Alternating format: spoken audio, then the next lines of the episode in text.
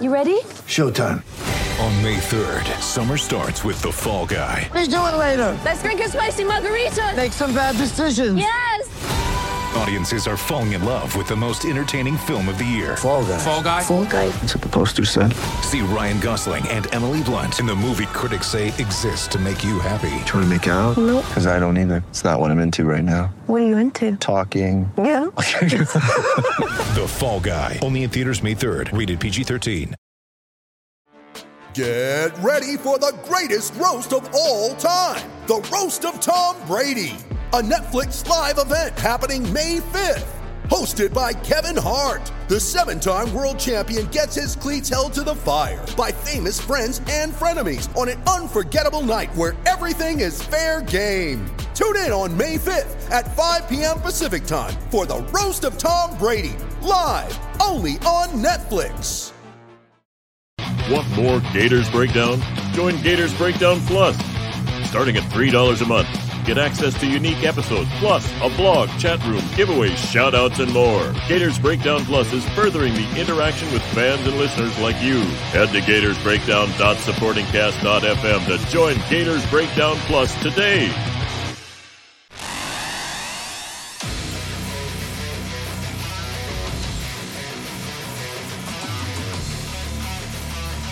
Gators Breakdown. Because there's never a dull moment in Gator Nation. The Gators Breakdown podcast is ready to go. I'm your host, David Waters. You can find me on Twitter at GatorDave underscore SEC. A lot of storylines to get into right here.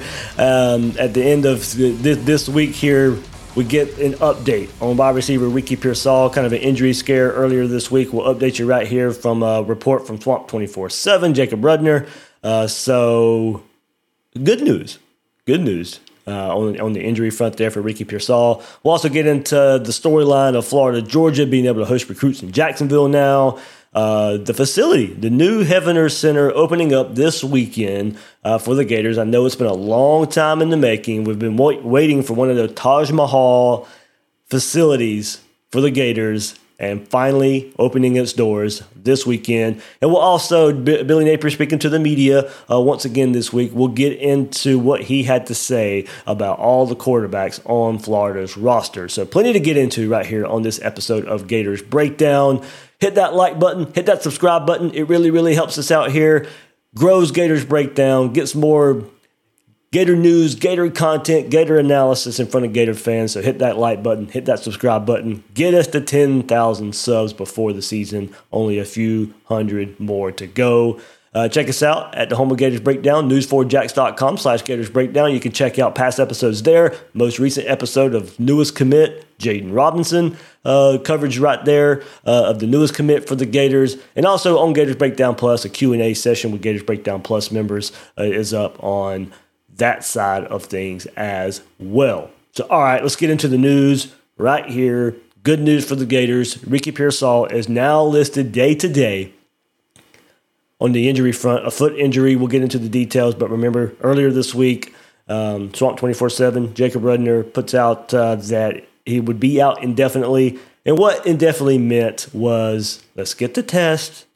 We don't know how long until we get these tests run that how long Ricky Pearsall will be out. So get x rays, get a better prognosis, get more information. That's exactly what happened. Uh, if you guys know, if you uh, were on the Gators Breakdown Plus Discord, um, a good buddy Heisman hopped in, gave us that update about they didn't think it was going to be too bad. He was getting an x ray just to make sure. And that's exactly what ended up happening right here with Ricky Pearsall. So let's read the report right here from Swamp 24 7.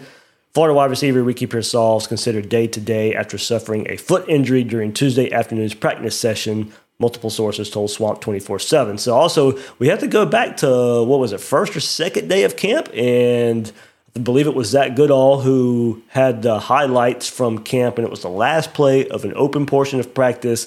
And Ricky Pearsall comes up limping with his foot. We did initially hear that he was okay. He continued in practice. And then about a week later, we get this injury scare. And of course, I think everybody went back to last week and said, oh, well, we saw it last week. Here it is again.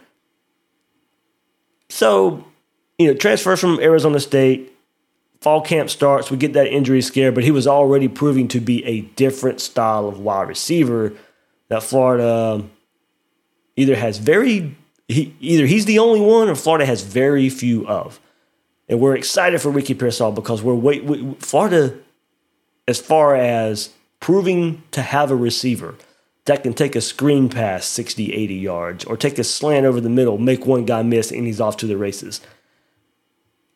We don't know if Florida has that guy besides Ricky Pearsall. Now, now hopefully he can translate that from his Arizona State highlights that we saw and from what we've heard so far in fall camp. Hopefully he's that guy.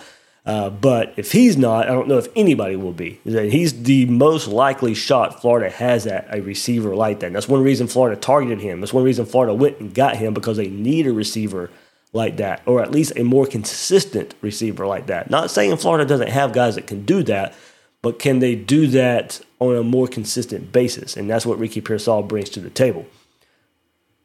So he said he was diagnosed with two bone bruises on the metatarsal. I mean, this is detailed here by Jacob there on Swamp 24 7. So it was Ricky Pearsall was diagnosed with two bone bruises on the metatarsal after go, undergoing medical testing on Wednesday, but avoided any major bone damage and did not suffer any ligament injuries.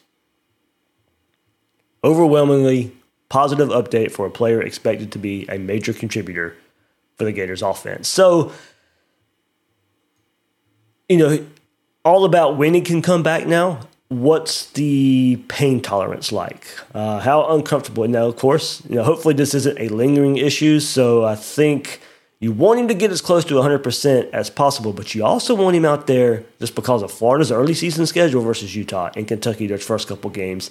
You want him out there to build a rapport with Anthony Richardson. You want him out there so the coaches can see more film of him and how to build a game plan around him. So, you know, there's a precaution of you know wearing a boot right now. Make sure no further damage happens. Hopefully, makes the recovery process a bit quicker.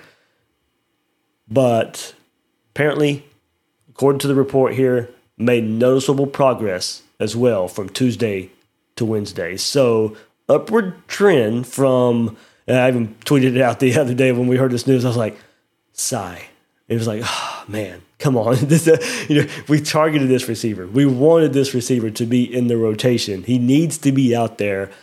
Luckily, a couple days later, we get the good news here uh, for the wide receiver room and Ricky Pearsall. So hopefully, gets out there pretty soon. As I says, as I said, you want to build a rapport. You want him to go out there and figure out where he is in the pecking order of wide receivers, what other receivers you want him out there on the field with. And there's a lot of angles to this besides just missing time. You know, what does missing time mean? And especially as you know, when you're when this coaching staff is trying to figure out this team, trying to figure out what this team does well. Ricky Pearsall should be a part of that, but he needs to be out there so the staff has plenty to go on. Like I said, I mean, Florida scrimmages. The first scrimmage is, is this coming Saturday. You would love for him to be out there probably I'm, I'm just guessing here, and I'm not saying he w- will be or won't be, but probably not out there for this first scrimmage. So you know, one missed opportunity of seeing what a game plan or some type of game plan. Like you're not major game planning for a scrimmage, but you know that setting, that get as close to a game style setting you're going to get to you kickoff versus Utah. You would have loved for him to be out there going through the motions on the offensive side of the ball with the quarterback, with the other receivers out there. So, good news. Hopefully, he's back soon. Doesn't seem so serious. Fully expect him to be back versus Utah, versus Kentucky, as long as there's no further setbacks. Hopefully, soon, so he can get the experience needed to hit the ground running game one versus Utah. When you need mealtime inspiration, it's worth shopping Kroger, where you'll find over 30,000 mouthwatering choices that excite your inner foodie. And no matter what tasty choice you make, you'll enjoy our everyday low prices, plus extra ways to save, like digital coupons worth over $600 each week. You can also save up to $1 off per gallon at the pump with fuel points. More savings and more inspiring flavors make shopping Kroger worth it every time. Kroger, fresh for everyone. Fuel restrictions apply. All right, so some other big news this week I think we should probably hit on because it's just been a hot topic so ever since Kirby Smart has taken over at Georgia. And that's the Florida Georgia game being in Jacksonville. And one reason he wants it moved is because of being being able to host recruits. He Kirby Smart does not like missing a home game opportunity to host recruits. And I get that angle of it. I really do. And one solution would be to allow to host recruits in Jacksonville for the game. And that seems to be the plan right now. Georgia's the home team coming up this year. They'll be able to host recruits. Uh, so it'd be very limited interaction. You can leave tickets for the recruits and their family, but that's the extent of it. So I don't know who that's you know who that's really going to make happy in the end. It's better than nothing, uh, and it is a big change, a noticeable change from the past. But what is the effect of it? Uh, and it does. The initial report made it sound like both teams could host, but it does sound like now it is trending as, all, as more information comes out. Whoever is the designated home team will be able to leave tickets for recruits to visit this game. So no interaction with them. You can leave tickets for them. We'll see what section of the stadium it's in. But it is one noticeable change. They get a feel of the atmosphere, and you can best bet there's going to be a lot of bleed over recruits here. Uh, there's going to be recruits who want to come to this just to check out the atmosphere if they're interested. And there's going to be a lot of bleed over as far as recruits interested in both schools. So it could be a pretty popular ticket in the recruiting world saying, hey, I'm interested in Georgia, but I'm also interested in Florida. That's, that's where I want to go this weekend. And it's a chance for, you know, of course, unofficial visits happen all the time, but one more chance for recruits to check out these two teams and then still have an official visit down the road at one of the two schools as well. So, of course, it's been a debate ever since Kirby Smart has taken over about moving the game out of Jacksonville, mainly because of, uh, of recruiting. I mean, I, I don't get it. I mean, Georgia recruits at a level I don't think hosting Florida in Athens will elevate Georgia recruiting any more than it already is. So to me, I I don't think it's that big of a deal. Maybe I'm biased because I want the game to stay in Jacksonville anyway. And as I have said, I am open to the possibility of putting a rotation in where you do have some home games in the rotation, but keeping the game in Jacksonville at the same time. Athens, Jacksonville, Gainesville, Jacksonville, something like that. But we'll see. No contact between coaches and recruits. So, you know, does this really satisfy? Because most of the talk about moving it comes from the Georgia side. And I don't even want to hear about, well, you know, the distance and all that. Oh, hush. By the time you jump on a plane and Florida hops on a bus, time of travel, ease of travel, really all not that different. That's just, just an excuse to me. If you want the game moved, just go ahead and come out and say it. Don't be making location excuses and recruiting excuses. If you want it gone, okay, that's more power to you. I don't, I don't care. But just some of the reasoning for it is just off, off base to me. I don't, I don't get it. But for me, being here in Jacksonville, I'll admit I am biased. Grew up in Southeast Georgia. It was the easiest game to get to. So history plays a part too. I want the game in Jacksonville. Maybe this will ease the tension a little bit. All right, some other big news coming up this weekend for the Gators. Finally moving into the Heavener Center. We've been waiting, been waiting, been waiting. Florida been way behind in the facility arms race. Plans have been in motion. Had a pandemic to go through, making sure the building will still get built. Delayed a little bit, not too much, but finally, this weekend, the Gators will move into their new facility. Let's get Billy Napier's thoughts on that right now. Excited about moving into Heavener Center. Um, Sunday will be our first opportunity as an organization to move into there. We've kind of started that process incrementally this week. Um, obviously, a lot of time, effort, and energy, and certainly the investment that a lot of our supporters um, have made into really improving our facility. It's uh, everyone wants to talk about recruiting uh, when it comes to the facility, but I think it's more important to our player experience. Uh, it screams commitment um, and certainly the efficiency um, and how we're going to be able to improve as, as an organization. You know, we all time is of the essence, and I, I think the new facility is going to create more efficiency for, for everyone involved.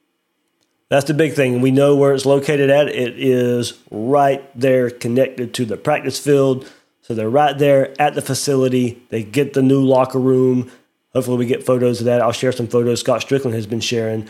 Uh, but I mean, you, you hope, as Billy Napier said, streamlines the process. Guys have a locker room now where all they have to do is get ready in the locker room and pretty much walk out to the practice field instead of the locker room at the stadium and having to walk across the street and having to walk through the O'Dome parking lot and, and, and all that stuff. That's not there anymore. That will not be needed anymore. So big, big. Uh, as I said, time is of the essence, and you don't want wasted time, and won't be that way anymore. So now, if you're watching the YouTube version, or if you can go back and you know check it out. But I'm just going to start, you know, showing some photos right here. Scott Stricklin has been sharing uh, this week. We can see the the whole nice new shower. Even even the this is Gator Country, like the wall in the stadium has the Workham Silly um, sheet that's been hanging uh, as well.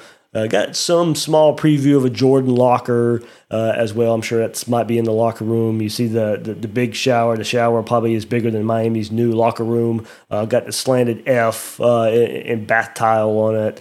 Uh, there, a small glimpse of the new weight room uh, as well. That's going to be a big part of this. a new weight room that the Gators can take advantage of. more room for a, a weight room. Modern you don't have to fit it into a you know, older style, smaller, cramped up space. Even got a, a preview of the wide receiver room uh, as well there uh, if, if, you're watching on YouTube. So go look at Scott Stricklin's photos he's been posting recently, or you, know, you can check out this episode if you're on the podcast version. Just share some images uh, right there. But it's about time, of course, uh, that this facility opens for Florida. Will it help in recruiting? Absolutely. But as Billy Napier has said, it's more about who's on the team right now, who's on the roster right now. It will, for sure, it will be a recruiting tool, uh, but who's going to be able to share that experience? And that's the current players taking advantage of a of a lazy river and those just small things that players are going to care about. We've talked about the player experience being elevated under Billy Napier compared to past staffs.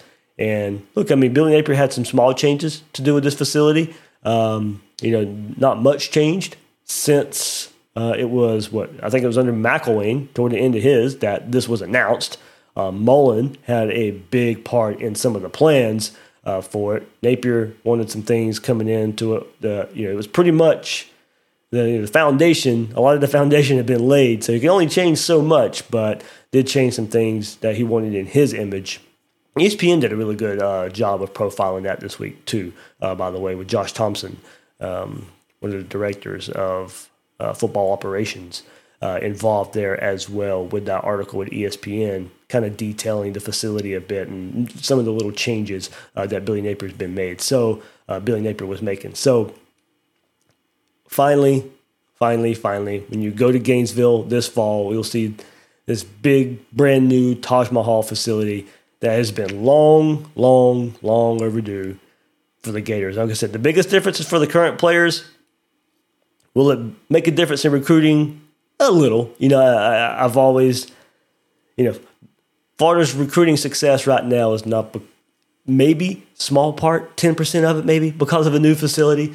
We know it's all about the process. Just one of those things you can't fall behind on, you have to keep up with.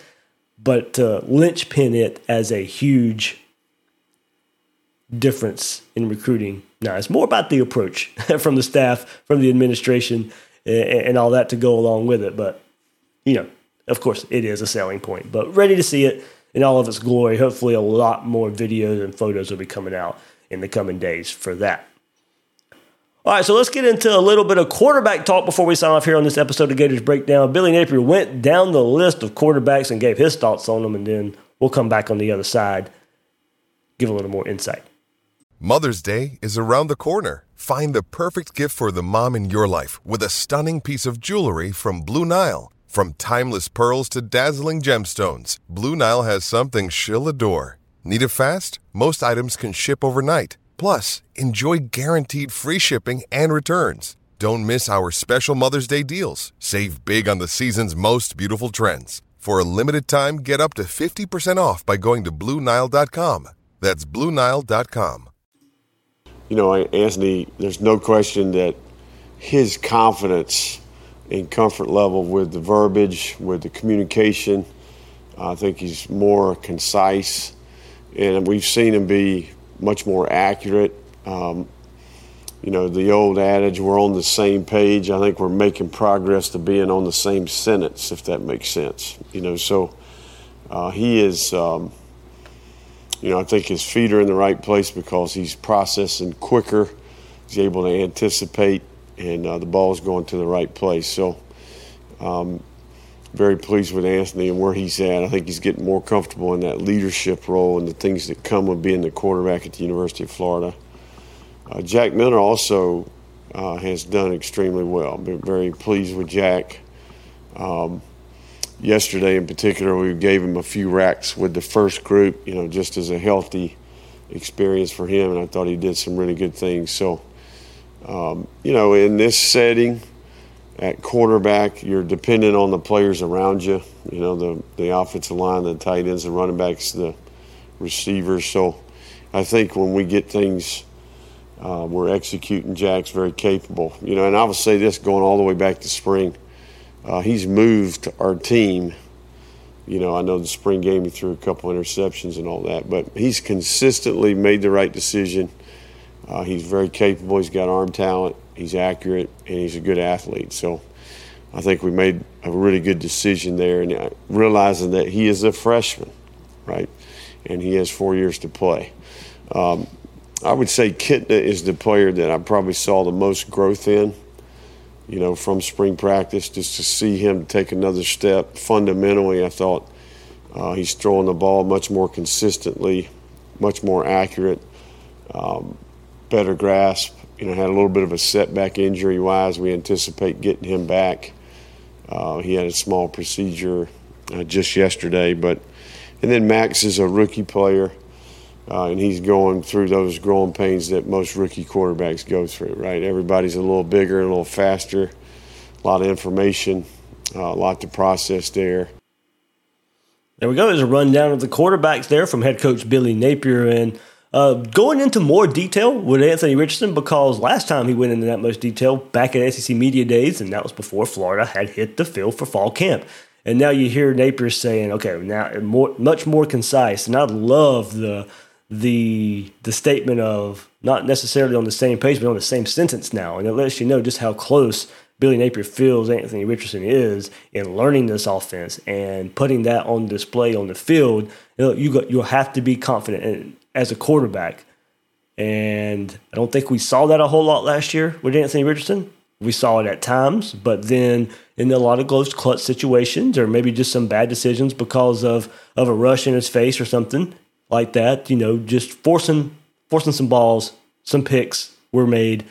Well, you know, if confidence goes uh, a long way in that. So I think as long as Anthony Richardson sounds as as confident as he is, what the co- head coach makes it sound like he is. I think a lot of those mistakes we saw last year are going to go away, and a lot of that is just based on having confidence in in yourself, having confidence in this offense, having confidence in your coaching staff, having confidence with the players around you as well. So I think you know, good thing Billy Napier noticing those changes there uh, from Anthony Richardson, and also you know going and dating back to having Richardson's quarterback trainer, Denny Thompson, on the podcast when Marcus Stokes committed and how far he's come along and worked with him.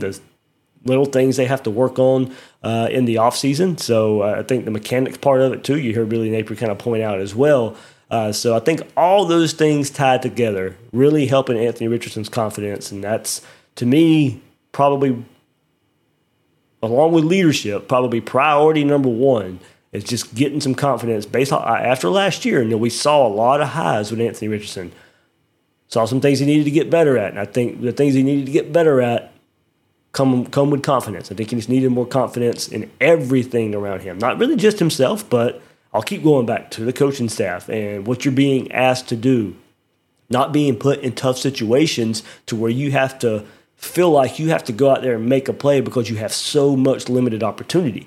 He's not in that situation anymore. I think that helps his confidence. He is the guy. He knows he's the guy.